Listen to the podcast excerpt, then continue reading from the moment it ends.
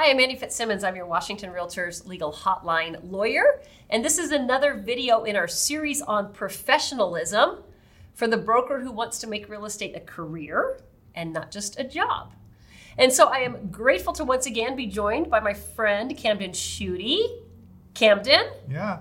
I'm Camden Schutte with Coldwell Banker 360 Team and 360 Property Management up on beautiful Whidbey Island. Thank thanks you for, for, Yeah, thanks for having me. Yeah, it was a long drive down here, but thank you for joining us. Of course.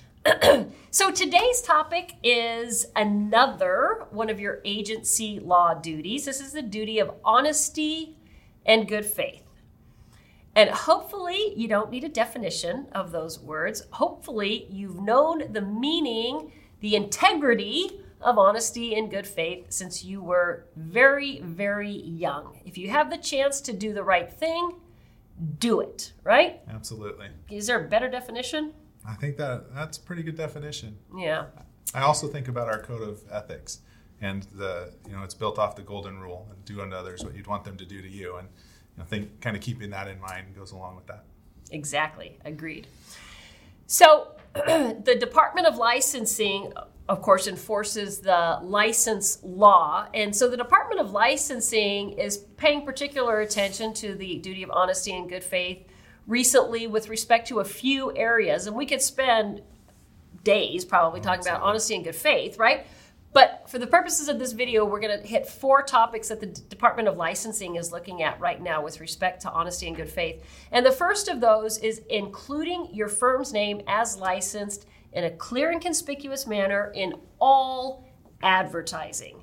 Yep. And Camden, one of the things that I'm seeing a lot lately is, for, for example, you said that your firm's name is Coldwell Banker 360 Team, right? Right. And so I'm seeing some advertising where somebody might just use Coldwell Banker, for example. Yeah. Or, or, yeah. or, maybe they say Coldwell, or maybe they put their name in big headlines and Coldwell Banker 360 Team in little teeny tiny print. Yeah unfortunately, what we're starting to see more of too is the firm just being left off. Oh, not including the firm name at all. Yeah, and that that one's really kind of frustrating. And I don't think it's intentional. I mean, obviously, we all live by our code of ethics. Um, but we're in such a crazy market where everyone's trying to be different. And I think in that attempt to be different, we have a tendency to forget yeah, and, and, what people people want to brand their name or their yep. team name, and that's become so much more popular. Even even uh, all your personal branding, even if you're not a team, team branding, personal branding, and trying to be different and stand out. Right. And so, not only is it a licensing law requirement that the Department of Licensing does discipline around, but it's also kind of the, the backbone of our licensing law structure that every broker is licensed to a firm and that every firm is supervised, or the broker's licensed the firm are supervised by that by the designated broker for that firm. So it is important for consumers, the Department of Licensing, and even other industry members to know the name of the firm to which you're licensed, and that's the reason for the requirement. Yeah, absolutely, and even your name. I mean, a lot of times, you know, your name might be Jonathan, but you go by John. And so making sure that your license matches that, and that's as simple yeah. as contacting the DOL and getting a, a, name change on your license. That's right. Exactly. So while we're on the topic then of advertising, let's talk about truth in advertising. This is another area where we're seeing some problems lately. And again, I think it goes back to what you said a minute ago. If somebody's intentionally being deceptive, then shame on them. But I think more often than not, where problems are emerging today is that brokers are are not intentionally being deceptive or exaggerating, but but that's in fact what they're doing. Yeah, exactly. Uh, one of the examples I've seen of it is in team relationships. For example, mm-hmm. a, a, team leader will claim responsibility or, or, ownership, if you will, of every transaction that runs through the team, even though the team leader may have had nothing to do with that transaction. They're trying to skew the statistics so that they can claim that they were, you know, they represented buyers and sellers in 50 transactions last month, which course is not true. Right. Right. That would be like me as the designated broker saying that I handled all of our firm's transactions last year uh, to try to further my business. You know, it's just not true, even though technically I had some agency relationship there. Yeah. So, brokers, be careful how you hold yourself out in your advertising. I think also about business cards and what label do you include on your business card? Yep. Do, do you hold yourself out as a, as a construction specialist, for example? And if you do, Is that true? Have, have you just done a, a recent construction s- transaction, so that's why you're a construction specialist? Or do you really have education and experience to support the notion that you are a specialist with respect to construction? Absolutely, because you're telling the consumer, I have this knowledge. And you're going back to one of the other videos where we talked about working within your knowledge. You're setting an expectation with your customer that you have that knowledge. And if you don't, you shouldn't be handling that or working with someone who who does handle it. But you're setting an expectation that's not that you can't meet. Yeah. So be careful how you hold yourself out. Taking this same notion of honesty and applying it transactionally, we've got examples of brokers. Um, with respect to buyer brokers, I do think a lot of times it's unintentional. It's maybe even unknowing, which isn't a good excuse at all, but Right. it's actually a display of maybe incompetence, which is not good. And then on the listing broker side, I think that it's a lot easier to actually intentionally fudge those lines. But let's look at what I'm talking about. Buyer brokers. Are you seeing any kind of transactional patterns with dishonesty by buyer brokers as they're trying to advocate for their client?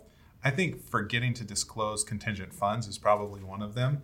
Um, again, whether intentional or not, you know, you might one of the areas where we see it missed the most is in down payments. You have a ca- all cash offer. As a listing agent, you're going to want to know is that contingent funds or non-contingent funds. You're going to ask for a 22 EF, and you might have a 10% down payment. The, a lot of times, that's where we see funds not being disclosed. Again, whether intentional or not.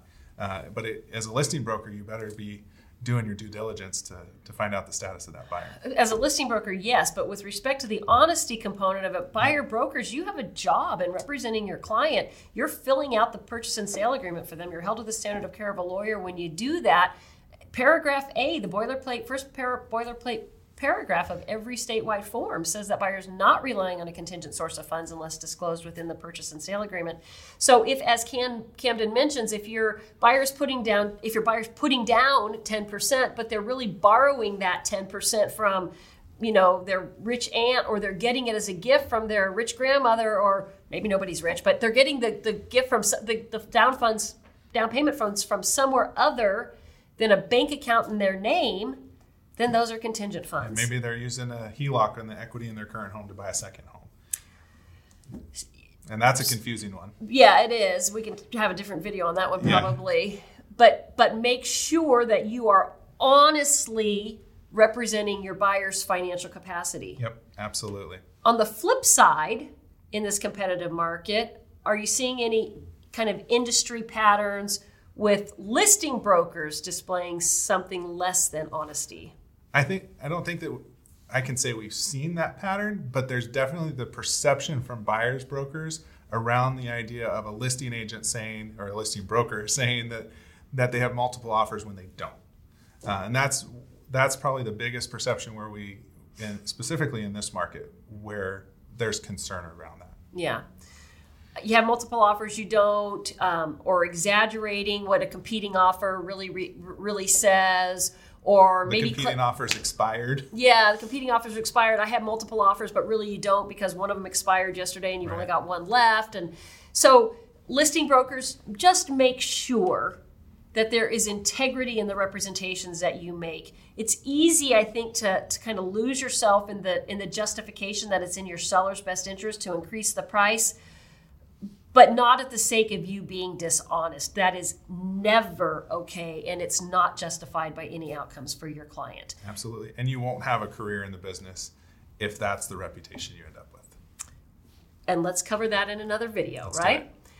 So, anything else on this one? We could probably go all day, but I think for the sake of time, we should stop. Okay. If you have questions on this topic or any other, send an email to me, legal hotline at warealtor.org.